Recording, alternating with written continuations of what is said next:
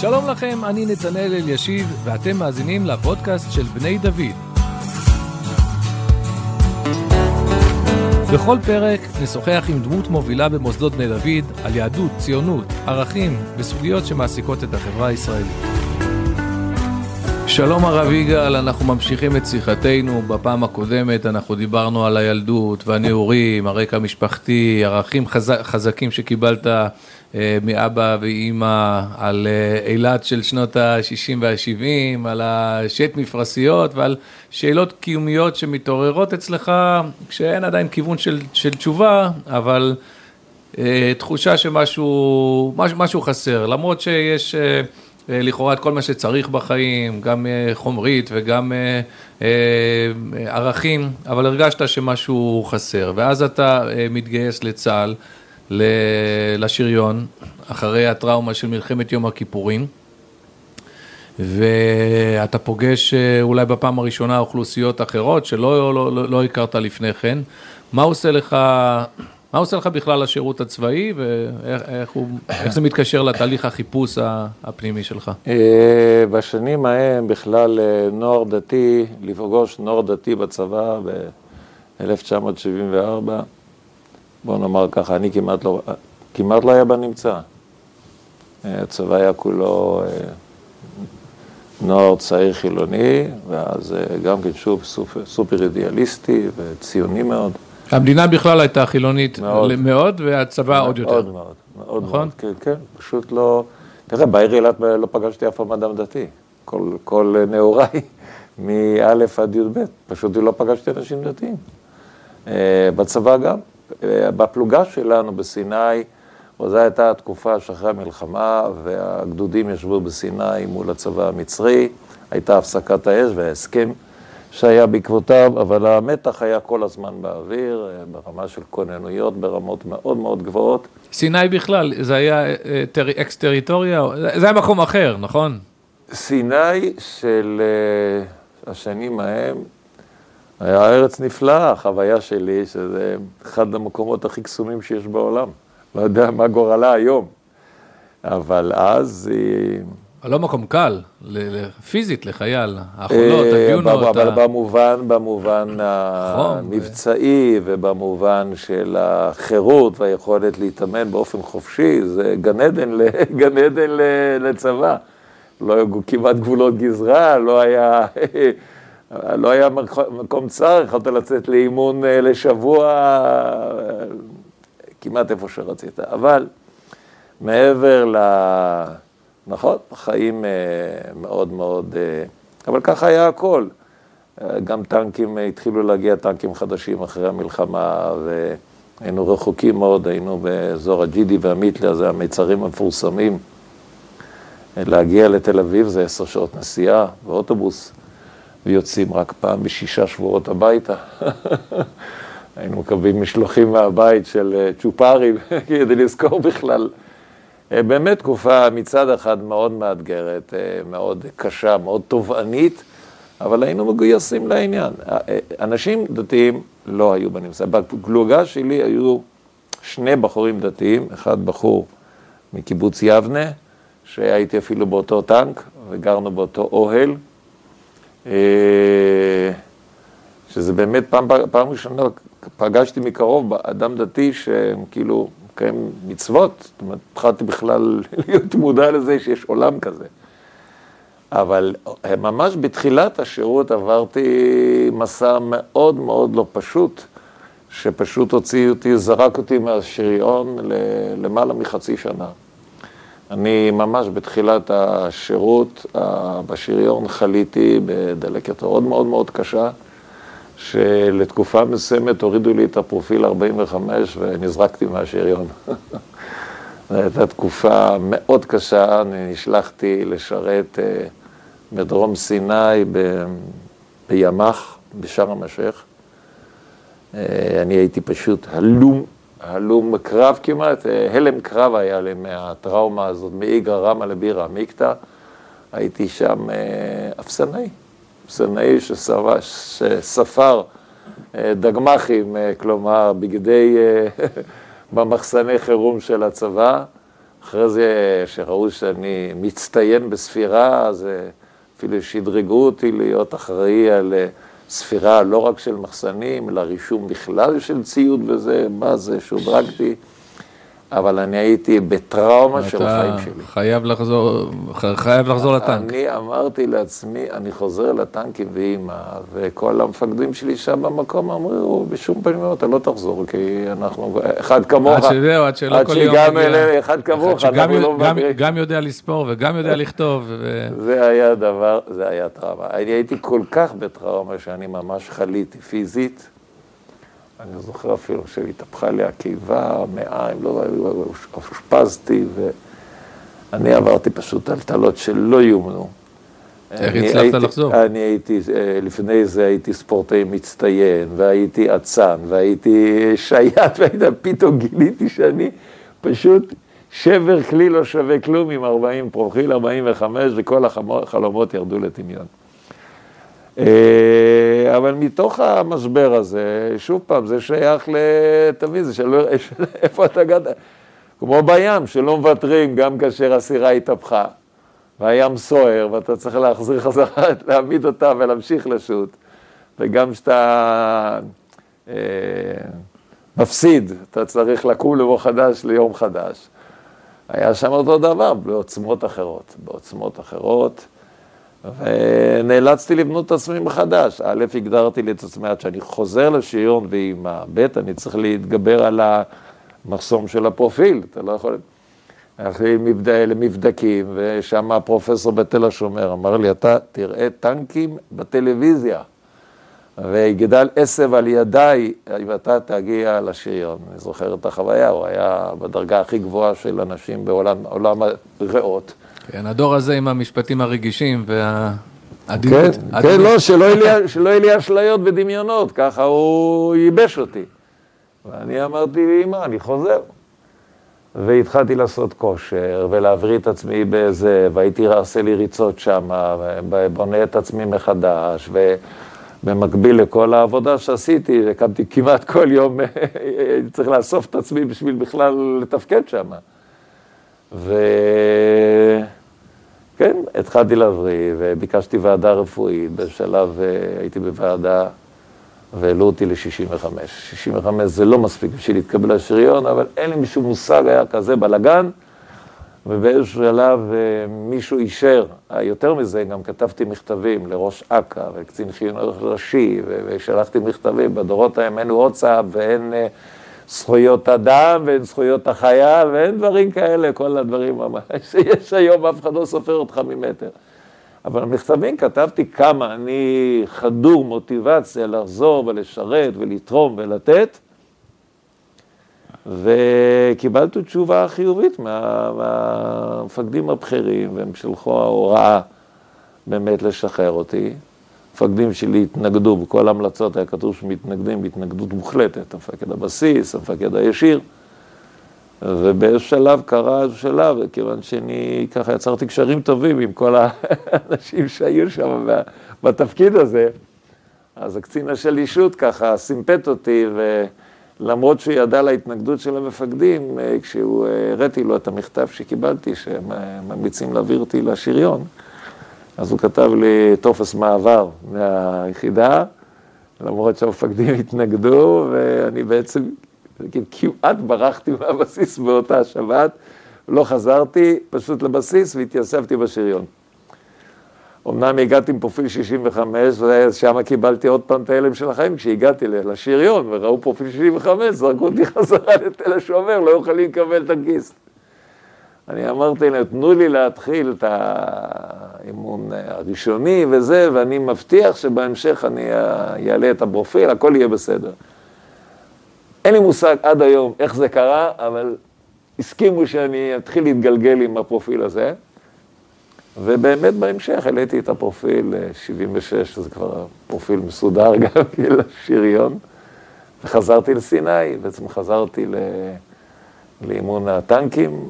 שם פגשתי את הבחור הזה. כל זה קרה, מה שנקרא, קצת אחרי הגיוס, עד שבעצם הבראתי, זה היה למעלה מחצי שנה שבעצם הייתי מחובר. אז הייתי צריך להשלים את כל מה שהפסדתי. זהו, שם אני פוגש, במדבר הזה אני פוגש בחור דתי, קיבוץ יבנה, איתמר קהתי, חבר נפש עד היום, חברים מאוד מאוד טובים, ממש, נקשרו ליבותינו זה בליבו של זה. ושלוש אנקדוטות אני זוכר שהפתיעו אותי במפגש עם אדם דתי. אה, הראשון היה, קודם כל צריך לדעת, אנחנו היינו עשרה באוהל, אוהל אה, הודי כזה, במדבר, על דיונה, ו... אתה יודע איך אתה הולך לישון ואתה לא יודע אה, איך אתה קם. ישנו שעתיים, שעתיים בלילה, וגם זה היה עם שמירות, והיינו תשעה חילונים ואיתמר כדתי בזה. ואני זוכר, הגדרנו לעצמנו שעד סוף הצמ"פ, אנחנו נדאג שאיתמר יהיה חילוני. אני באופן אישי חוויתי במפגש איתו חוויה שערערה אותי ולא אותו. לא, לא הוא זה שהשתנה. לא זה שהוא השתנה. פעם ראשונה, השמירות בלילה היו, השעתיים האלה מחולקים לחצי שעה, חצי שעה, כדי שכל אחד יוכל גם לישון כמה דקות. בדורות ההם לא היה שש שעות שינה בלילה, זה היה שש שעות שינה בשבוע. בשבוע. כן. כן. אה, ואני במשמרת האחרונה, שגם צריך להשכים את הפלוגה בארבע וחצי עד חמש, אני שומר על הטנקים ממי שאמרנו, לא היה אויב מסביב, פשוט היו בפלוגות אחרות, חבר'ה שהשלימו ציוד, כי הטנקים שהגיעו מארצות הברית, האמריקאים דאגו שהם לא יגיעו עם מספיק חלפים וציוד, כדי שחס ושלום לא נשתמש בהם, לא יהיה לנו מחשבות לצאת לעוד מלחמה. זה היה פשוט לא יאומן, היו טנקים שמפורש. העמידו אותם בצד כדי לפרק מהם חלקים, כדי להשמיש טנקים אחרים. מדהים. זה פשוט קשה להעמיד את הדבר הזה. אמ, אז כל הזמן גנבו חלקים בין הפלוגות. אז השמירה בעיקר בלילה היה מגנבים כוחותינו. לילה אחד אני שומר, ארבע, בבוק, ארבע וחצי בבוקר, ואני רואה דמות מתגנבת בין הטנקים, אמרתי לי, אופס. תפסנו את הגנב. דג שמן אני מהולך הזה, ואני מתגנב בין הטנקים לראות שם בקצה מי מסתתר שם. עד שהגעתי והצצתי מהצד, אני רואה דמות פלאית. אני פוגש את איתמר, אני רואה את איתמר עטוף בטלית ותפילין ועומד ומתפלל תפילת שחרית. לא ידעתי שזה תפילת שחרית, ואני חושב שפעם ראשונה ראיתי אדם עטור בטלית ותפילין, ונדהמתי. איזה אדם בעולם, איזה אדם בעולם מוותר על uh, שעות השינה שלו בשביל משהו שאני לא הבנתי מהו. Uh, uh, מה זה חולל בתוכי? תחושה שלבחור הזה יש חיים מעבר. חיי עולם אחר, שאני לא, לא מבין אותו, כי איזה סיבה בעולם, אנחנו ישנו שעתיים בלילה, וגם ככה היינו מפורקים לחתיכות. אימונים כל היום, כל הלילה, בחום מטורף, אין, אין כלום, פשוט אה, קשה לתאר את החיים שהיו אז. אה, חום נוראי, כמעט לא יכולנו לעלות על הטנקים במהלך היום, בגלל שפשוט היית מקבל כווייה מהמתכת. טיגנו חביתות על טנקים, נכון? אה, זה חלק מהאגדות, אבל היינו אוכלים מנות קרב שיצאו, לא היה פג תוקף של הדברים האלה, זה דברים שאי אפשר להאמין. היינו ישנים, אתה מתאר לעצמך דברים כאלה, כיוון שלא היה לא צל וכלום. בהפסקה בין אימון לאימון, היינו ישנים מתחת לזכנים, מתחת לזכנים, בין הזכלים היינו שוכבים מתחת, זה המקום היחידי שהיה צל. זה דברים שקשה להאמין, זה היה משמעת מים, דברים שאי אפשר להאמין שהיו דברים כאלה בעולם. ולא דיברנו על החול. כן. בקיצור, אז בתוך המציאות הזאת, אדם שגם אה, כשהיינו גומרים אימונים בלילה, היה מתחילים, מתחילים לנקות את הטנקים, לא הולכים לישון. בשעתיים שנתנו לישון, אתה מבין, הבן אדם כל בוקר, חצי שעה, לא היה זכויות להתפלל וכל מיני דברים כאלה מוזרים, הוא היה קם חצי שעה לפני כולם, על חשבון השנות שלה שלו. ואמרתי לעצמי, יש כאן משהו שהוא פשוט לא, לא, לא נכנסתי לשום, אה, לשום מגירה תודעתית. מה מניע את הבן אדם הזה? זה מפגש ראשון שככה עושה ככה איזה מין... פעם שנייה, זה בערבי שבת, כבר אז, מאז ובעולם, אה, אה, משחררים את ה... עוד, עוד, עוד לפני חדר אוכל, שבערב שבת אוכלים כולם בגדוד, אבל לפני זה זה להיכנס לשבת. בדורות ההם לא נתנו לך מהצהריים להתחיל להתארגן, גם לא היה כל כך הרבה מה. ממש עד שעה לפני שבת היו... נוהל שבת. היינו נקים את הטנקים, ועד שמשחררים אותנו, היו מוצאים להם את הנשמה. עכשיו, בערב יש את הארוחה הגדודית, המשותפת, פעם בשבוע, בחדר אוכל הגדודי. כולם היו אוהלים, אבל המבנה של חדר אוכל היה איזה, איזה קרוון, לא יודע בדיוק גדול. אה, אני זוכר את החוויה המיוחדת, אנחנו כולנו, ברגע שמשחררים אותנו, היינו רוצים לשכבים על המיטות, ופעם היינו פותחים את העיניים, זה היה בערב, אה, לפני, לפני ארוחת סעודת שבת. היינו מגיעים, כן מלוכלכים, לא זה לא הטריד אף אחד, פשוט היינו עייפים ורעבים. ואיתמר הזה פשוט היה כל יום של שישה לפני שבת, פשוט מתארגן, לוקח בגדי א', שאיתם יוצאים הביתה. הולך להתקלח, מתארגן כאילו יוצא הביתה, אני פשוט היה בהלם מהבחור הזה, לאן הוא הולך? היינו יוצאים פעם שישה שבועות וזה עשר שעות נסיעה, הוא היה פשוט לובש בגדי א', כל יום שישי, לכבוד שבת, ואנחנו כולנו, כל היינו נטרקים על המיטות לישון, למה אתה מפסיד שעות? אני זוכר משהו על מגהץ? אכן נכון. יותר מדהים מזה, זה שפעם אחת, אה, כנראה הבגדים התקמטו שם, זה היה קידבקים הכל, לא היה לנו ארונות, לא היה כלום, היינו באוהל. והוא אמר לי, יגאל, בוא, אני רוצה לחפש מגץ. אמרתי לו, איפה אתה הולך לחפש מגץ בגדוד? בסיני. בסיני. וגם לא היה חשמל, זה היה גנרטורים. לא המגהץ לא... הכי קרוב היה בקהיר או באלכסנדריה. אני מניח. והוא אמר לי, תראה, אז בדורות ההם היה בגדוד טנקים את פקידה אחת או שתיים בלשכת מג"ד. זה מה שהיה בשתי בנות בכל הגדוד הזה. אמר, תראה, בטוח הוא אמר לי, בטוח, לא זוכר, בטוח. אמר לי, אם יש איזה מגץ אחד בגדוד, זה בלשכת המג"ד. אצל הבנות שם, בלשכה. אמר לי, אתה בא איתי? אבל מה אני אשאיר את החבר הטוב שלי לבד? חברים לא מפקירים. הלכנו ללשכת מג"ד, אז בדורות ההם להתקרב ללשכת מג"ד זה כמו היום להיכנס לקריה בלי, בלי בדיקות, ככה. אבל הוא לא פחד מכלום, פשוט היה חשוב לו לגייץ את הבגדי א', הוא הלך לחפש מגייץ, הלכנו ביחד, זוכר, נכנסנו ללשכה. ושאלה אותו הפקידה, מה אתה רוצה, רעיון מג"ד? יש מ"פ, יש מ"מ, יש מ"כ, מה אתה עושה פה? אמר, לא, אני מחפש מגייץ, אולי יש לך. היא כל כך נדלה מהשאלה הזאת, שאמרה, כן יש לי, ואחרי כמה דקות היא הלכה להביא מהחדר של המגייץ. לכבוד שבת. לכבוד שבת. לימים למדנו ביחד את ההלכות האלה של להכין את הבגדים שלך לשבת, ואפילו אם אתה לבד ואתה לא, זה לא בשביל האחרים, והייתה לך דוגמה נפלאה לקיום ההלכה הזאת. זה, ב... זה מדהים היה לראות את זה, מדהים. כל הזמן הרגשתי, יש לו משהו מעבר. יש לו משהו מעבר. מה שמעניין, עד כמה שאני מכיר, אני חושב שפעם אחת גם פגשתי אותו, זה לא שהוא בא מאיזו משפחה לא, לא, אולטרה לא, תורנית, זה דתיים של קיבוץ דתיים. קיבוצניק אמיתי. אבל... מה שהוא עושה, זה עד הסוף. כן. גם לא מטיף. לא, לא... רק, אה, כל פעם שהיינו צוחקים עליו, הוא היה רק מחייך. הוא אף פעם לא התווכח איתנו על שום דבר, היה מחייך, מחייך, צוחק. מבסוט מזה שיש לנו כל מיני שאלות מוזרות, או מנסים ל... לעצור לו תהליך חילון, פשוט היה מחייך. חיוך כזה צנוע, ענב, משהו מדהים. ואז מגיעה סעודת ליל שבת. ואז מגיעה סעודת ליל שבת. הקרב, ואז... הקרב על העופות. כן, אנחנו שם, לא היה הרבה מה לאכול, המעט שהיה על השולחן כבר היה מונח לי לפני הקידוש. אה, הבנו שיש איזה חוק, דת, חוק בצבא שאי אפשר לאכול לפני שמישהו מקדש. ומבחינתנו החילונים, הקידוש היה אות הזינוק להסתער על האוכל, לא ככה, אפילו לא זוכר אפילו מה אמרו שם, ידענו שיש חוק שצריך להמתין, ועכשיו אומרים, אתם גומרים את המילים האחרונות. וכל פעם שהיינו מסיימים את, היה מסיים את הקידוש, וכולנו היינו מתנפלים על האוכל, איתמר היה קם והולך מהשולחן.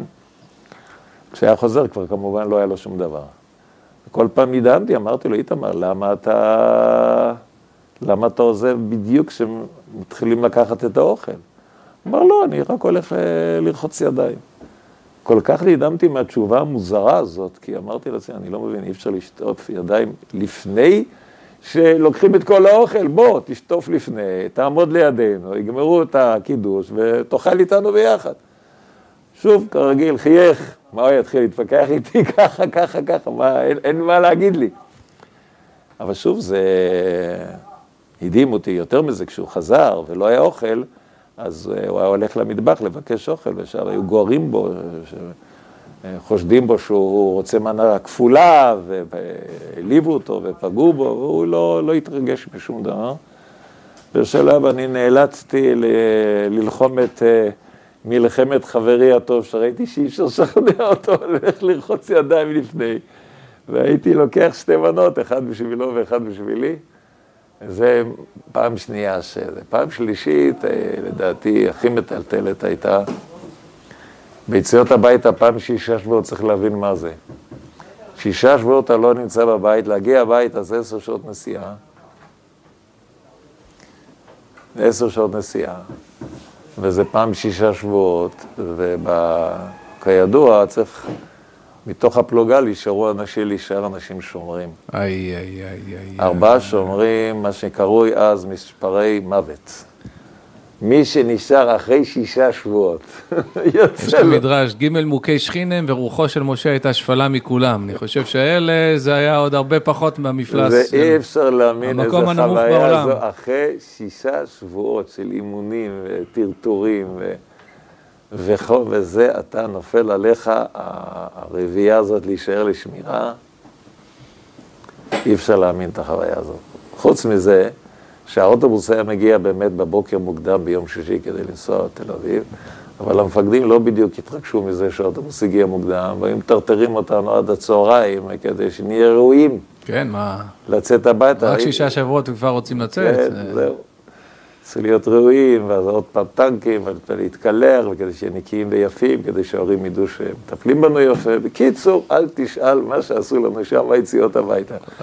לקראת האחת, שתיים, צהריים כבר, היו מעמידים אותנו בשלושות לפני האוטובוס לעלות, ואז מספרי המוות שהיו צריכים לצאת בגורל הנורא, היה מתגלה הדבר, הטרגדיה. ו... אבל מה לעשות, בשעה שתיים בצהריים לנסוע לתל אביב עשר שעות, זה פשוט לא מתכתב עם שבת, לא הולך ביחד, לא מסתדר. ואז אני זוכר את החוויה המדהימה הזאת. איתמר, שלא יצא לו להיות בין השומרים, ניגש לארבעת השומרים, בשקט, בצניעות, אומר להם, חבר'ה, תעשו ביניכם הגרלה, כי אני נשאר. והם היו בהלם. איזה בן אדם שפוי נשאר אחרי שישה שבועות מרצונו כן. החופשי. מחזה שטרם נראה ב... זה, ואני אמרתי לו, איתמר, מה אתה עושה? הוא אומר לי, תשמע, אני לא, לא יכול לנסוע. אמרתי, למה אתה לא יכול לנסוע? זה שבת. והם עשו הגרלה, ואחד אה, יצא. ואיתמר נשאר מרצונו החופשי. אם אני זוכר, אתה עוד אמרת לו, אנחנו, אה, כשהוא אמר לך שבת, מה אמרת לו? אמרתי לו, איתמר, בוא, תבוא איתנו, קח אותך לתל אביב. לא תלך לקיבוץ, שאף אחד לא ידע שבאת בשבת. תבוא אליי לרמת חן, נצא עם החבר'ה לבלות. פעם אחת תכיר את החיים החילוניים, לא נגיד לאף אחד שום דבר. נחזור ביום ראשון חזרה הביתה, לבסיס. אבל שפיות, רחמנות על בן אדם אחרי שתשתשבו. כרגיל, תשובתו, חיוך רחב, ונשאר שבת, ויצא, הרביעייה הזאת תמיד יצא שבוע, שבת שביעית הם יצאו הביתה. תמיד מנפנפים במונחים של קידוש השם, וזה נראה לי קידוש השם אמיתי, שאני חושב על הרמב"ם, מה זה קידוש השם, ש, שאדם עושה דבר רק לשם שמיים, שאין לו שום דבר להרוויח מזה, נקי, טהור, לא רושם, לא... זה מעמד של קידוש השם. כן, הוא אפילו לא חי בתותעה כזאת, זה היה כל כך פשוט, פשוט לו. כן. זה פשוט קשה להאמין כמה היה פשוט לו, ה... זה החיים שלו, וזהו. לא הטפה ולא כלום, וחיוך אה, צנוע מאחורי כל זה. תשמע, אתה עומד מול הדברים האלה, ואצלי, שעוד פעם, זה הכל מתחיל, זה לא שפגשתי אדם כזה, התחילו השאלות, בדיוק הפוך. המשהו שכל הזמן קינן בתוכי, פגש את התופעה הזאת,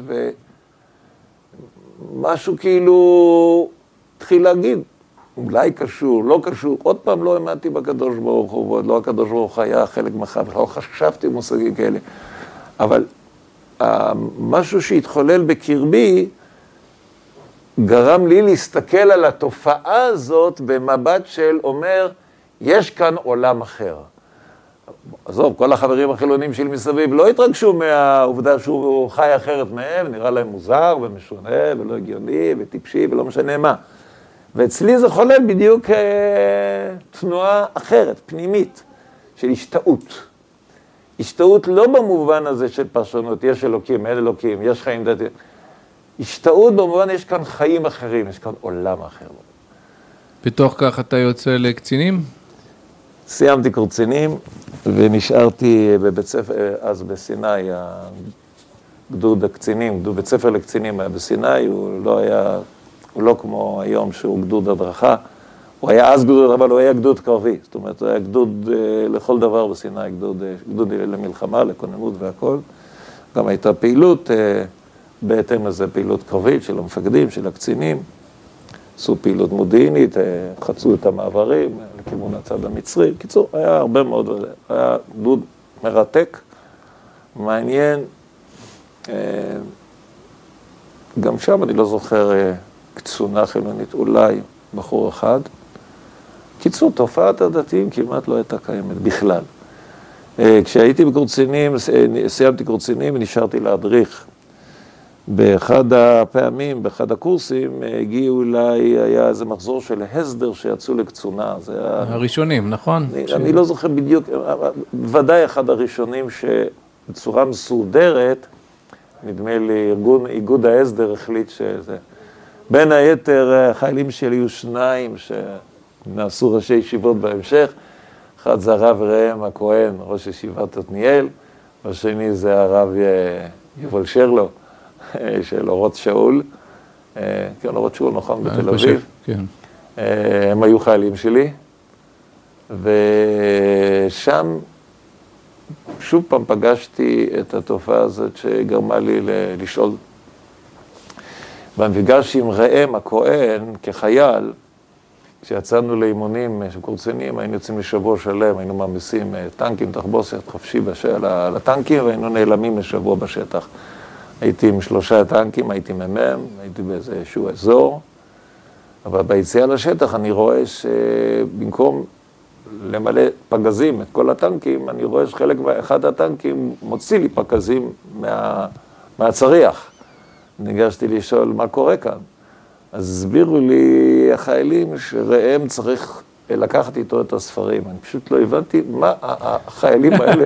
הבנת כל מילה, אבל מה הקשר לא, ביניהם? לא, הבנתי מה הם רוצים מהחיים שלי. מה זאת אומרת, ראם צריך לקחת את הספרים, בגלל זה מוצאים פגזים מהצריח. עליתי על הצריח, ואני רואה באמת שם, בחלק העשירי של הצריח, שיש שם מקום מתקנים לפגזים, אני רואה חלק מהפגזים אינם, ומלא ערימות של ספרים. אמרתי להם, מה זה, אני, אתה אפילו לא יכול לצעוק ולהתראה, אתה לא מבין מה כן. קורה כאן פשוט, ואתה רואה את כולם מתייחסים כל כך ברצינות לעניין. אמרתי, מה זה? אמרו, לא, לא, אנחנו צריכים את הספרים, צריך, כי כשאנחנו נהיה בשטח, הוא מסביר לנו כל מיני דברים, שאי אפשר עוד כמה חיילים דתיים, אה, הסדרניקים, שבקורס. אם יש שאלה, ש... אז אם יש שאלות, הוא צריך לענות. לא הבנתי איזה שאלות שואלים. לא הבנתי מה יש... אבל שואלים אותו ולא אותך. אותו, ולמה בספרים האלה, כאילו, פשוט לא הבנתי מה החבורה מדברת אליי. תשמע, מרוב שהייתי, זה כל כך היה רחוק ממני, אני אפילו לא יכולתי להתווכח, והם דיברו כל כך בפשטות, ש, שזה ככה, הם לא יכולים לצאת לשטח בלי הספרים ובלי שראם קורא בספרים והוא צריך לענות להם למשהו. זה פשוט היה, כיוון שלא מדובר על 50 אה, פגז, מדובר על שניים שלושה פגזים, בואו לא, לא עשיתי בזה סיפור, הבנתי שזה נורא חשוב להם. יצאנו לשטח, והאימונים היו מאוד מאוד אינטנסיביים, יום ולילה, יום ולילה, יום ולילה, באמת. היו שנים מעט מאוד, ממש אה, שעות ספורות בלילה. וגם בשטח, בחניונים אה, קרביים כאלה, וכולם כמובן על הטנקים ישנים, כי בלילה חס ושלום שלא מישהו יידרס או ייפגע, אז הכל היה על הטנקים כמו במלחמה. זה הכל דימה מצב של מלחמה. אני זוכר, אה, לילה אחד, אה, שתיים, שלוש לפנות בוקר, שגמרו את הטיפול בטנקים, אה, כולם הלכו לישון על הטנקים, ואני רואה באחד הפינות, על הרצפה, אור קטן מבצבץ. התקרבתי לשם, ראיתי נר בתוך קופסת תחמושת, שרוקנו את הקופסת תחמושת, אז בפנים של הסרטי 03 או 05, הקופסה הייתה בפנים, היה לה פח אלומיניום מבפנים. וכששמים נר זה כמו מחזיר אור, זה כמו מראה כזאת. זה נותן יותר אור. אני מתקרב כי לילה חשוך וצריך שהכל יהיה חשוך. אני מתקרב ורואה על הרצפה, יושב אחד החיילים, מתקרב, רואה את ראם הכהן יושב על הרצפה, ליד הנר, עם ספר גדול פתוח על ברכיו. ניגשתי, שאלתי אותו, מה זה? אז הוא אמר לי, אני לומד. אמרתי לו, מה אתה לומד? אז הוא אמר, אני לומד גמרא. אני גחנתי לראות מה זה הדבר הזה שהוא אומר לי, כי לא ידעתי מה הוא אומר לי. ספר גדול, אה, לא הצלחתי להבין את המילים שכתובות שם. האותיות בעברית. האותיות בעברית, אבל לא מבין אף מילה שכתובה, ובצדדים, זה היה כמובן רש"י, כתב רש"י, אני לא חושב שאי פעם ראיתי כתב רש"י. פשוט הייתי בהלם, לא מבין, שאלתי אותו, כאילו, האמת היא ככה, הייתי כל כך נבוך שאני לא מבין כלום, בסוף אני הקצין שלהם, ואני לא ידעתי מה הוא עושה ומה הוא קורא ומה הוא לומד, ועוד יותר הדהים אותי שאדם שהתאמן כל היום, ללא ערב, פשוט, אנשים התפרקו על הטנקים מרוב העייפות. הבחור הזה פשוט התיישב, והיה קורא ולומד על חשבון השעות שלו. אמרתי לעצמי, תשמע, יש, יש לחבר'ה האלה משהו אחר. אה, תראה, אני מדבר על זה היום כאילו פגשתי אותו אתמול. זה רק מראה לך באיזו עוצמה זה, זה פגש אותי. עוד פעם, חברים לידי, אף אחד לא התרגש משום דבר, אבל אני, שמשהו בפנים התחולל בי, פגש את הדבר הזה, וזה הדהים אותי. שיש אה, ממד כזה של החיים. אלה בעצם דברים שככה טלטלו אותי בצבא, אה, אה, גרמו לי להתחיל לערער לחיים. אגב, כשכבר התמניתי מ"פ למ"פ, שאלות כבר הציקו יותר ויותר, אני החלטתי שאני מוכרח לעשות משהו עם השאלות האלה.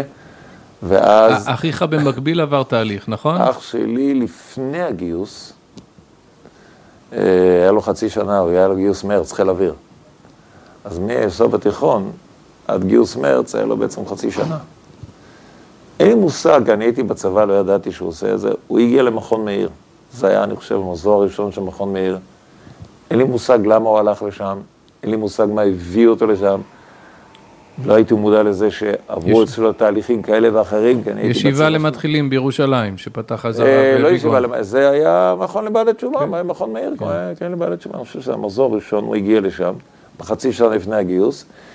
יש לי מכתבים שהוא שלח אליי לסיני, שהוא מספר לי על זה. ואני ראיתי, וראיתי את התשובות של המכתבים שלי, שמאוד מתפעל מזה שהוא הלך לברר כל מיני... זאת אומרת, לא ידעתי בכלל שאנחנו נמצאים על גלים דומים. אני הייתי בעולם אחר בסיני, לא, כמעט לא פגשתי אותו בכלל, היה בתיכון. שם הוא רק אה, היה שם חצי שנה, הוא לא חזר אז בתשובה, אבל, והתגייס לחיל אוויר. שנים אחר כך, כשהגעתי למכון מאיר, אז הוא הצטרף אליי תוך כדי השירות, אבל הוא עבר, הוא עבר איזשהו תהליך כנראה מקביל אליי, בלי שאני mm-hmm. ידעתי עליו, הוא לא ידע עליי כלום. אני, אה, כשהייתי מ"פ, אז אה, אמרתי לעצמי, השאלות האלה כל הזמן הטרידו אותי, כל הזמן הפריעו לי, את שלוות, שלוות הנפש ושמחת החיים. ושוב, הכל, הכל היה לי טוב, זאת אומרת, הצלחתי בצבא ובאימונים וכל דבר, ועליתי בסולם הדרגות אה, מהר, והצלחתי במה שעשיתי, והיה לי טוב, פשוט היה לי טוב בכל פרמטר שאתה רק רוצה, החברים שלי, היה לי המון חברים. פחות כבר נסעתי לאילת, כבר כולם כבר היו נפגשים בתל אביב, הייתי ישן אצל הסבא והסבתא כשהייתי יוצא. ו... ואני זרבל שלה, וניגשתי לסבא שלי, שהפילוסוף, הוא כבר יצא אז לפנסיה, ויכול, עד אז הוא לא עסק בזה, כי צריך לפרנס את המשפחה, אז אי אפשר להתפרנס בפילוסופיה. אז כשיצא לפנסיה הוא חזר לעיסוק המרכזי. אמרתי, אמרתי לו, סבא, אה, אולי תלמד את הפילוסופיה. אני מחפש, מחפש דברים, שמעתי שהפילוסופיה היא משהו עצום וזה. אה, נשמע קצת כמו ספר כוזרי, כן? ממש כפשוטו, הדבר הראשון שהתחולל ברצון של המבקש, אה, כן, את מבקש אלוקים בלי שאני יודע, זה פניתי לפילוסוף. לא, כי, כי אני, אני רק חושב עכשיו על ההקבלה, על החלום שהפריע לו, אתה בעצם כן. מתאר, הכל היה בסדר בחיים, אבל משהו הפריע לו, אתה מתאר דבר מה שמתואר בספר דומה. בהתחלה זה אני ממש חוויתי כוונתך רצויה, מעשך אינו רצוי, אתה מחפש את התשובה בעולם השכלתני. וה... ממש חוויה קיומית, מה שכתוב בפרקים הראשונים של ספר כזה, ממש חוויה קיומית שאני חוויתי אותה ממש בחיי. ואני לפילוסוף. ו... אני חושב שלמדנו, כל פעם שיצאתי שבת, הוא החליט ללמד אותי את כל uh, תולדות הפילוסופיה, מהפילוסופיה היוונית עד uh, קאנט, ממש דבר דבור על אופניו. ישבתי עם מחברת וסיכמתי וכן הלאה וכן הלאה. אחרי שנה שלמדנו, ממש כמו שהוא אומר, הדברים היו חכמים, מבריקים. אך אינם נאותים למה שאני מבקש. ככה כפשוטו זאת הייתה. אין לי שום ת... אה, ויכוח אידיאולוגי לכאן או לכאן, אבל זה לא מה שאני מבקש. זוכר שאמרתי לאבא שלי, אבא שלי, נו, איך, איך הלימוד? אמרתי לאבא, זה לא מה שאני מחפש. ואז אבא שלי הפנה אותי לספרו, לעולם של אה, הודו. מזרח. איך על מזרח. תורות המזרח. כן. אה, הוא הפגיש אותי עם ספרים, הוא עסק בזה גם בצעירותו. הביא לי ספרים על, העולם המזרחי ועל בודה וזה, וכל הכיוון הזה. גם שם זה היה מרתק, מרתק ביותר לקרוא את הדברים האלה, ושם התשובה שאני הרגשתי, אף על פי ששם היו כבר חוויות רוחניות, לא פילוסופיה שזה רק שכל נטו בלי חוויה רוחנית, שם זה כבר חוויות רוחניות, זה עולם רוחני, יותר מופשט, יותר רוחני.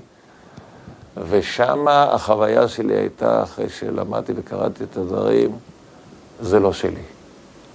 זאת אומרת, זה נפלא, זה יפה, זה שלהם, אבל זה לא שלי.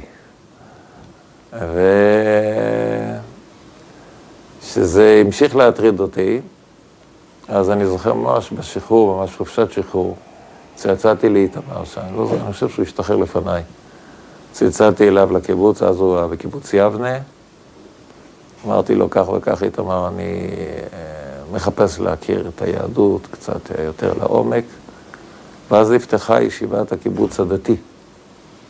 שנה ראשונה בקיבוץ עין צורים, היא הייתה מיועדת בכלל לחבר'ה של קיבוצניקים שיצאו לשבתון, זה מין רעיון של שבתון כזה, וממש, אה, את חופשת השחרור שלי, במקום אה, להסתובב ולטייל, פשוט החניתי את הג'יפ בשער הקיבוץ בן צורים, והגעתי לישיבה.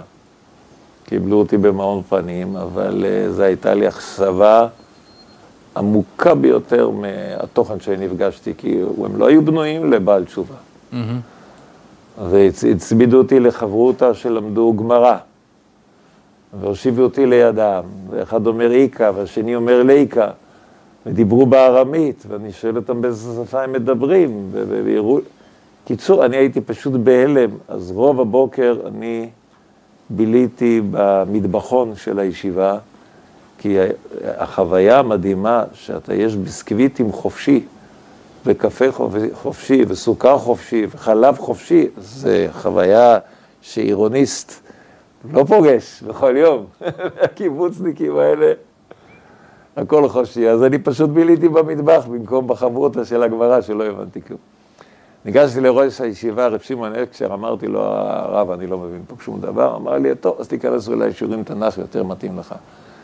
ואז נכנסתי לשיעור תנ"ך, שהעבירו אותו אה, אחד מחברי הקיבוץ, אה, יקה אמיתי כזה, שלימד איזה פסוק, ובעיקר אה, עסק בשורשים של המילים. Mm-hmm. מה השורש של כל מילה. ושוב יצאתי מהשיעור הזה מתוסכל, עד עמקי נשמתי, אמרתי לעצמי, איפה היהדות פה? זאת אומרת, גמרא לא הבנתי, פה לומדים שורשים דקדוק, זה המקצוע הכי חלש שלי בתיכון, אף פעם לא אהבתי אותו, ואם היהדות זה ללמוד דקדוק, אז זה בטח לא מתאים לי. ואני פשוט חזרתי לרב שמעון הקשר ואמרתי לו, הרב, זה פשוט שום דבר, אני לא מבין, איפה היהדות? אני מחפש יהדות. אמר לי, זה לא המקום שלך, הוא שלח אותי למכון מאיר. מכון מאיר זה היה מים קרים הנפש עייפה.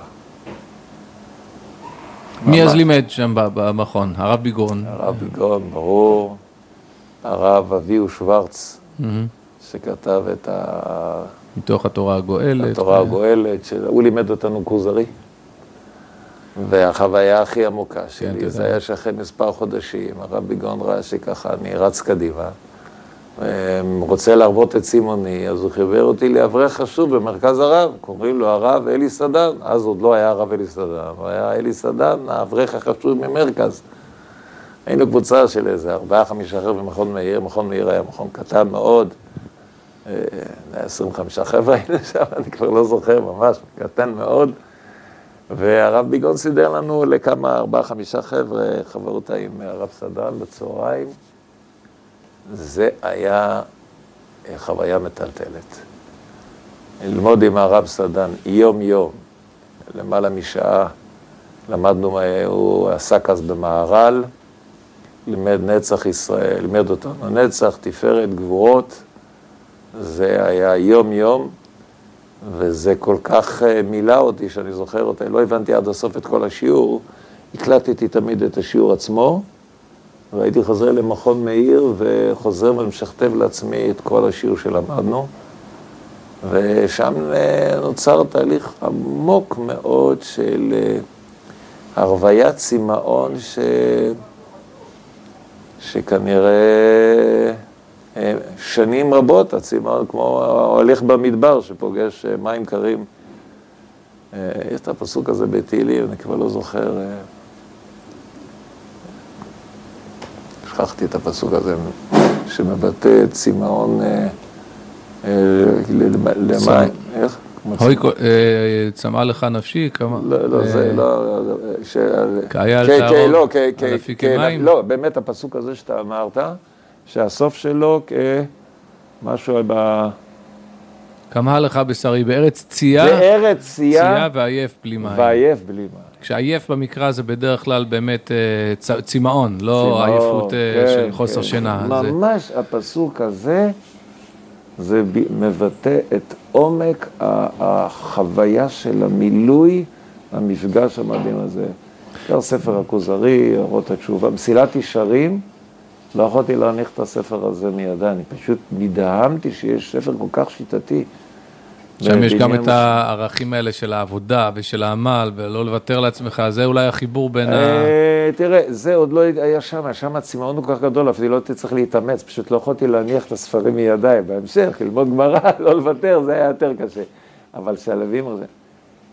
יש גם משהו קצת משותף, אני זכיתי גם ללמוד אצל הרב אה, שוורץ, ומכיר כמובן את הרב סדן, שניהם זה אנשים שבוערת בהם אש. ממש. וזה מה שאתה מתאר שהיה חסר בדברים האחרים. ממש. אצל הרב אה, שוורץ, שהוא לימד כוזרי, אתה ראית, כולו בוער, כן. בוער. מתחיל הכי חזק, ואז ומשם עולה. הרב סדן, ללמוד זה, ממש, החברות הייתה כל יום במשך uh, תקופה ארוכה. Uh, לא מההתחלה קיימתי מצוות, ממש לא, לקח לי לפחות שנה ללמוד עד שקיבלתי את ההחלטה שאני רוצה לקיים מצוות. באותה שנה ההורים, כשלמדתי שם, אז אבא שלי מאוד מאוד שמח, אמא שלי הייתה אדישה, כי היא בעצם לא ראתה שינוי בחיי, זה לא הפריע לי שאני לומד, לא הפריע לה שאני לומד יהדות.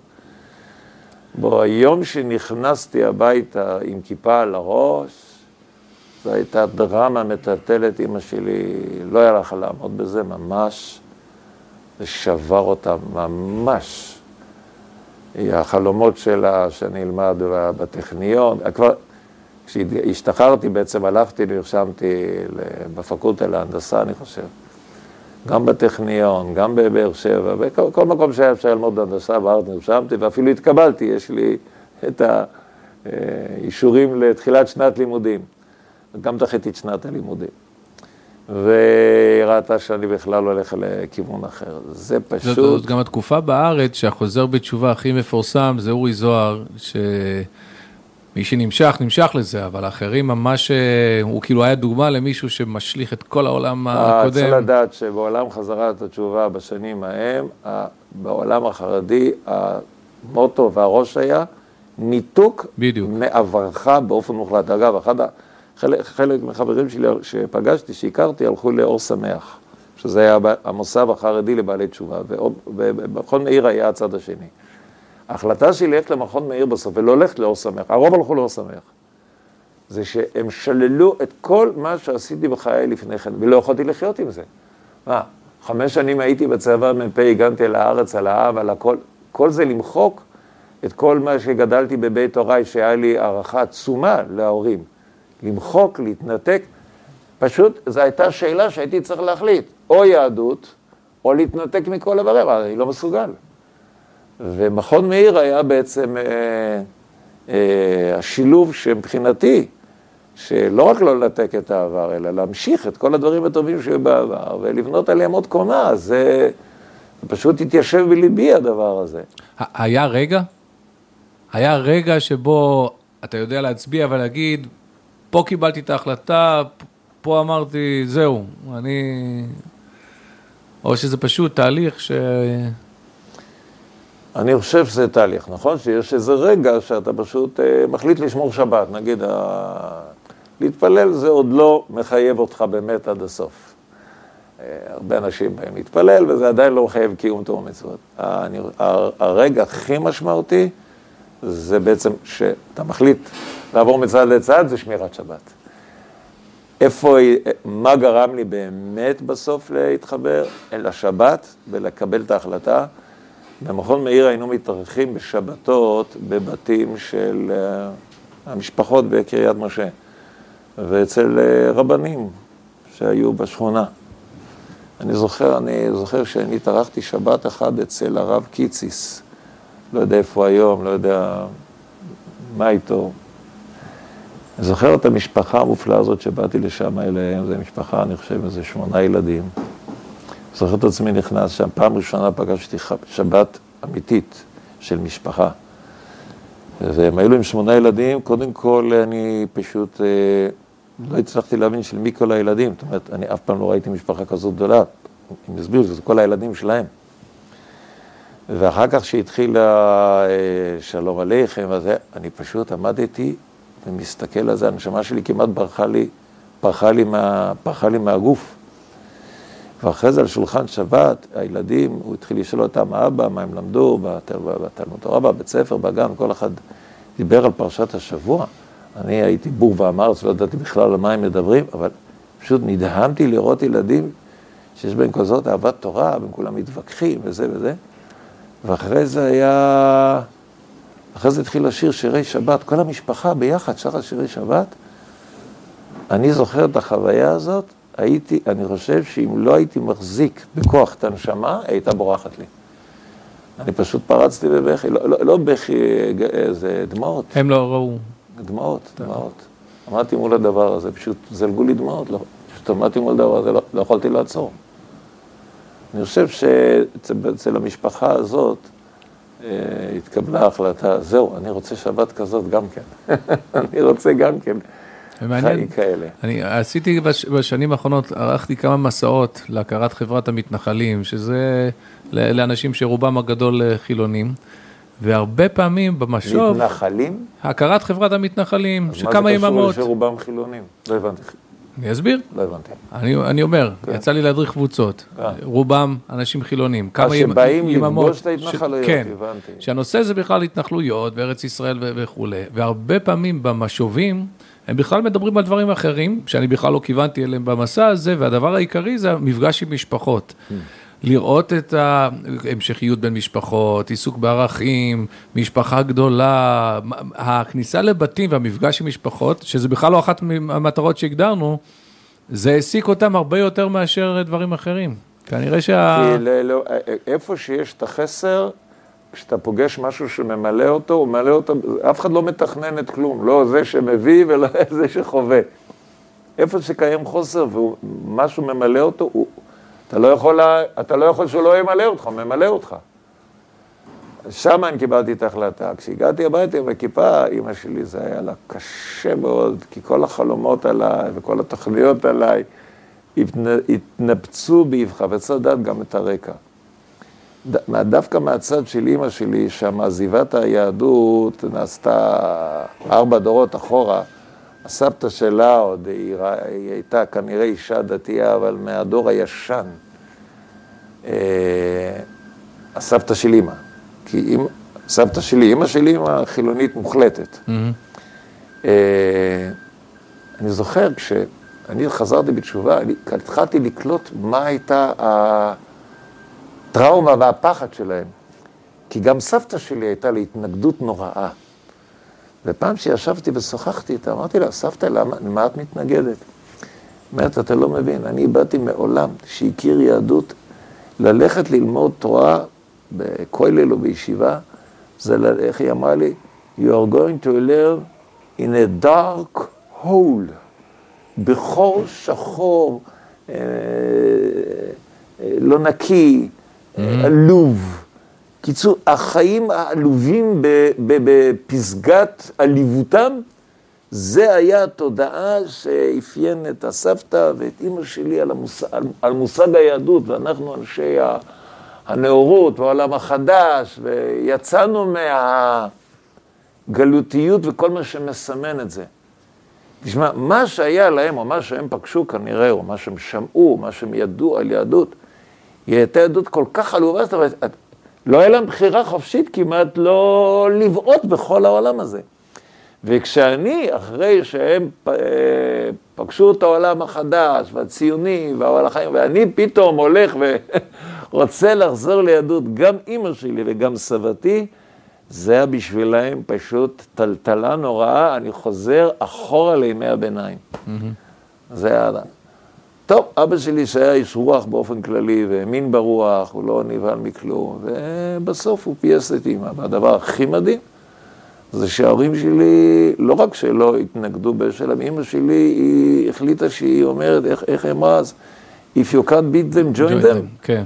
אז אה, לא במובן של join במובן של להיות דתייה, אבל ללמוד מה הוא עושה. וזכר צדיק לברכה, רבי יהושע צוקרמן. הגיע לביתנו הביתה, ברמת חן, ודיבר עם ההורים שלי. אני פעם ראשונה שומע. דיבר עם ההורים שלי, ופייס את אימא שלי. אבא שלי לא צפר את אימא שלי הוא פייס והגיע. אז הוא אמר לה, תקשיבי גלוריה, זו הזכות הכי גדולה שיש לך בחיים, שילד שלך ילך ללמוד תורה ואולי יגדל בתור עולמה של תורה. כך הוא אמר לה אז. כשהיא הייתה עוד בזה. כך הוא אמר הרב סוקרמן, איש האמת. אני רואה, ואני זוכר, זה הרגיע אותה נורא. אמר לה, זו זכות עצומה. ויותר מזה, הוא המליץ ללכת לשיעורים של הרב אבינר בבית אה, מוסד הרב קוק. בשנים ההם היה תופעה מופלאה, שהרב אבינר נתן שיעורים לחילונים במוסד הרב קוק. לא היה אנטי יהדות כזה, ולא היה מלחמת הדתה, ולא היה. זה לא היה כזה כמו שהיום. אולם, אה, העולם של, אה, איך זה נקרא, מוסד הרב קוק, היה מלא מפוצץ בחילונים שבו... ההורים שלי היו עולים כל שבוע, מתל אביב לירושלים, לשמוע, לא זוכר אם זה היה פעם בחודש, או פעם, לא זוכר, mm-hmm. לא זוכר אם זה שבוע או חודש, הולכים לשמוע שיעורים של הרב אבינר. ואני זוכר פעם אחת הם חוזרים, אבא שלי אומר לעצמי, או, oh, הנה רב שיש לו שכל בראש. מה זה שכל בראש? כי הוא הביא את השאלה של הסתירה, אבולוציה, אבולוציה ויהדות. האדם מוצא מהקוף, דרבניק, כל זה, והוא הסביר את כל שיטתו של הרב ציודה בעניין, של הרב, באגרות. אבא שלי חזר, הוא אומר, או! Oh, סוף סוף יש ליהודים שכל, הם רודים שאין סתירה בין יהדות למדע. אני זוכר את החוויה. הרב וינר השאיר עליהם רושם עצום, שינה את כל יחסו של אמי ליהדות, ובעיקר אחרי שהתחתנתי, שינוי לא היה בבית, אבל אחרי שהתחתנתי, אז בשביל בסוף לארח את ה... אי אפשר להזמין את הכלה החדשה לבית שאי אפשר לאכול בו. אז יום אחד אמא שלי אמרה לנו אה, איך מכשירים, איך מסדרים את הזה. וניגשנו שם, אמרנו, יום אחד תצאי לחופש, אנחנו נארגן את המטבח מההתחלה, הכשרנו את כל המטבח, אז הייתי הבור והמארז גם בתחום הזה, בדיעבד, אחרי שישרתי, למדתי את ההלכות יותר מאוחר, וראיתי שלא תמיד עשיתי, הלכתי לרב מרדכי אליהו, את כל מה שבדיעבד, את כל ההיתרים של דיעבד, הוא עזר לנו לזה, ומאז הבית הפך להיות גשר, אחר כך הגענו לשבתות, התקינו שלום שבת ופלטה והכל. ו... התחתנת עם אה, רונית שבאה מבית דתי, אבל גם זה היה בית אה, של... מסורתי יותר. מסורתי. כן, מסורתי, כן. אני, כן. היא גם סיפרה לי שבנערותה לא שמעו שבת. זה רק שהרב סדן, הרי הם בני דודים. גם ההורים של הרב סדן היו כאלה מסורדים, לא ששמעו באמת דברים. והם חיו אחד ליד השני. וכשהרב סדן התחיל אה, ללמוד תורה והתקדם, אז לאט לאט התחיל בהורים שלו שיהיה שבת בבית, לא שהם באופן אישי. וכיוון שהם היו, חיו ביחד שם, אז אחרי זה עדינה, האחות של אה, רונית, גם היא התחילה להתחזק וזה, אז גם ההורים של רונית התחילו ככה קצת לשמור אה, יותר. ואז כשאנחנו ילדים התחתנו, אז קיצור, אה, יותר ויותר, נגיד ככה, ההורים התחזקו כתוצאה כן. מהתהליך, אה, מהתהליך שאיך קרה לילדים, כן. בטוח שהשנים שבאו אחר כך היו שנים עם הרבה ניסיונות וקשיים וכניסה לתוך ככה עומק עולמה של תורה ולימוד גמרא והכולל בבית אל. אה, אבל, אבל בעצם מהשלב שאתה מתאר כבר, כבר ידעת לאן אתה... אה, היה משבר אחד מאוד עמוק, זה היה עם הגמרא, אה, כי היו שם המון מחסומים שלא יכולתי לעבור אותם. מחסום השפה של הארמית, טקסט בלי ניקוד, בלי פסיקים, בלי שום דבר. ומחסום אדיר שני זה פשוט אה, רש"י, הכתב הזה. אני בתחילת הדרך פשוט ישבתי מילון, ורש"י, אה, זה, כל עוד ועוד הייתי צריך פשוט ללמוד את, ה, את האותיות, לא יכולתי לקרוא שום דבר. וגם כשכבר התחלתי להבין את הרש"י, לא יכולתי לקרוא את הגמרא, כי גם ארמית, אני לא ידעתי, בדורות ההם לא היה שוטנשטיין ולא היה שטיינזרט, לא היה כלום, היה את הגמרא כמו שהיא, ש"ס וילנה. מבבל. אין שום דבר, פשוט אין לך שום כלי עזר, היה מילון ערבי, ארמי עברי ורש"י, כתב רש"י, אלה שני הדברים, שני הכלים שלו. הייתי יושב פשוט ומתרגם בעברית, במקום ללמוד גמרא הייתי עסוק בתרגום לעברית, מה שכתוב שם, פשוט לא הבנתי אף מילה, וגם הייתי צריך לגשת לרב כל הזמן, לשאול איפה הסימן שלה, איפה התשובה, איפה... מי ה... ששורד שיטה כזאת, הרבה אנשים נשברים. מי ששורד, בסוף יוצא הכי נשכר. אני יכול להגיד דבר אחד, החוויה הכי עמוקה שהייתה לי, זה שהגעתי, תראה, קודם כל איפה המשבר הגדול היה, זה שאחרי שנה במכון מאיר, שנה וחצי, אחרי זה עוד שנה וחצי במרכז האב, ראיתי שאני לא מצליח, באמת לא מצליח, לא, לא, פשוט לא הצלחתי. החומות היו כל כך גבוהות, שפשוט לא הצלחתי להבין, לא את השפה ולא את הראש ולא כלום. מי שהציל אותי זה הרב חיים כץ, שהיה מיישיב במרכז, ואז הרב זלמן מלמד הקימו את ישיבת בית אל.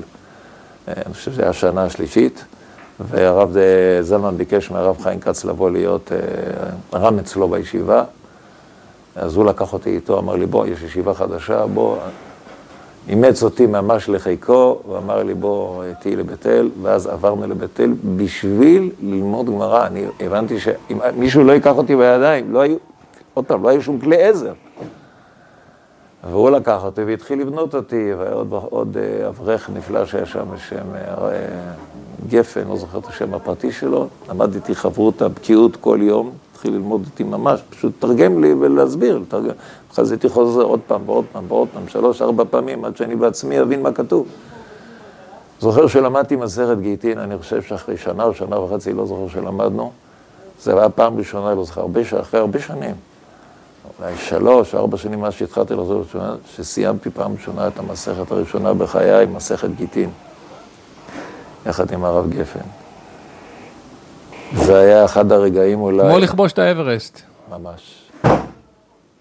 ממש. אחת החוויות הכי עמוקות שהייתי עושה, שהצלחתי סוף סוף, ומשם אה, לכיתה בעיון, ללמוד בעיון, בסדר, אחרי זה אתה מתחיל להתקדם, אבל החוויה שאני מסוגל לסיים מסכת מתחילתה ועד סופה ולהבין ולהסביר דבר דבור אופניו, אבל בשביל להגיע להישג הזה, אני פשוט עבדתי, אה, פשוט שברתי שיניים, אני פשוט כל הזמן הייתי חוזר וחוזר ולוודא שאני יודע את המילים, ואיפה הקושייה, ואיפה התירוץ, וקורא את הרש"י בדייקנות, לוודא ש... אבל שברתי את השיניים, קשה להבין כמה זה היה קשה, אני יכול להבין למה אנשים נשברים בדרך. הפער של אדם רגיל שחי בעולם מערבי, צורת חשיבה מערבית, אה, שפה אחרת, צורת חשיבה אחרת לגמרי, נופל לעולם שצורת החשיבה, הקושייה, התירוץ, ההסתמכות על זה, הדייקנות, הנאמנות לטקסט קודם, כאילו הוא מחייב, אתה לא יכול לזוז. כל, כל הראש הוא בנוי כל כך אחרת, שעד שאתה צולל אליו, אני יכול להבין איך אנשים... הפער בין אמות הוא עצום, הוא לא רק מילולי, הוא משהו, בכל הקונספט של החשיבה הוא אחר.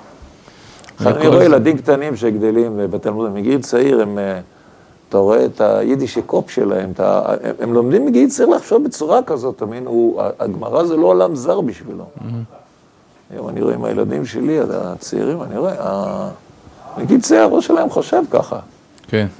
טוב, גם הרבה תמיכה מהבית אה, צריך כדי לעבור אה, שנים כאלה, ואני יודע ש...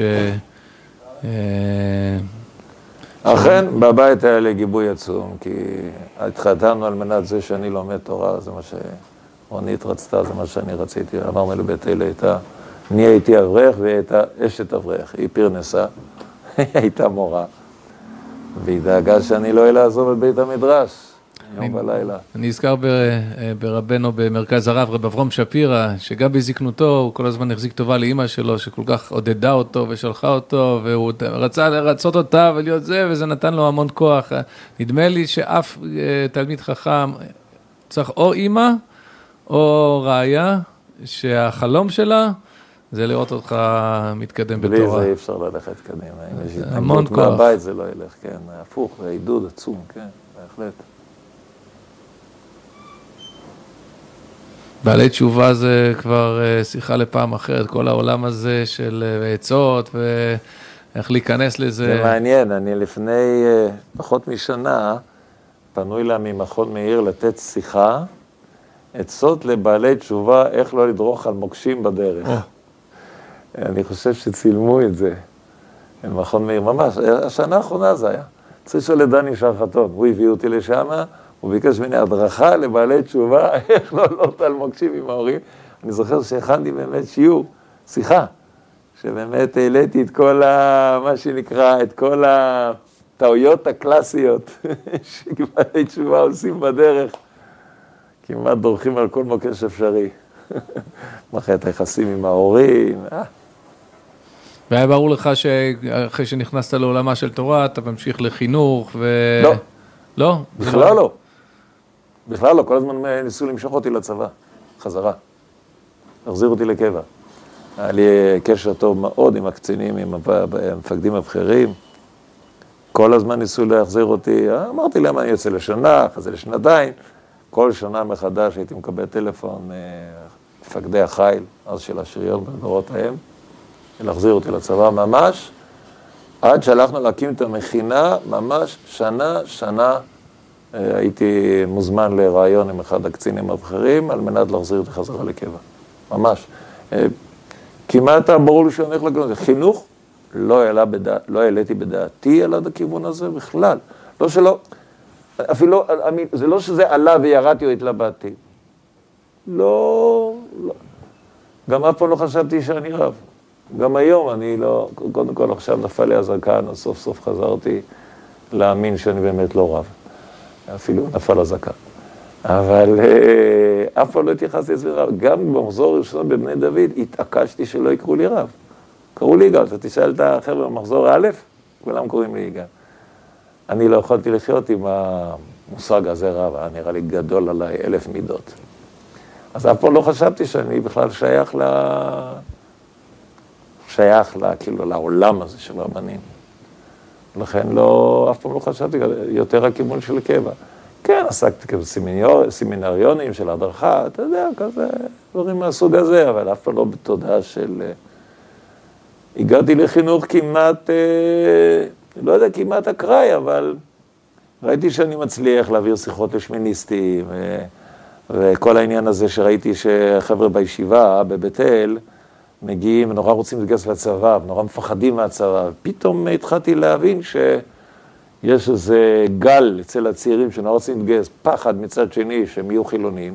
גם ההבנה שהדתיים לא כל כך חזקים בדת כמו שזה נראה לך כשאתה בחוץ, הם צריכים גם חיזוק באמונה ובלימוד. ראיתי את כל השאלות שלהם, הם היו יושבים איתי בבית ומעלים את השאלות.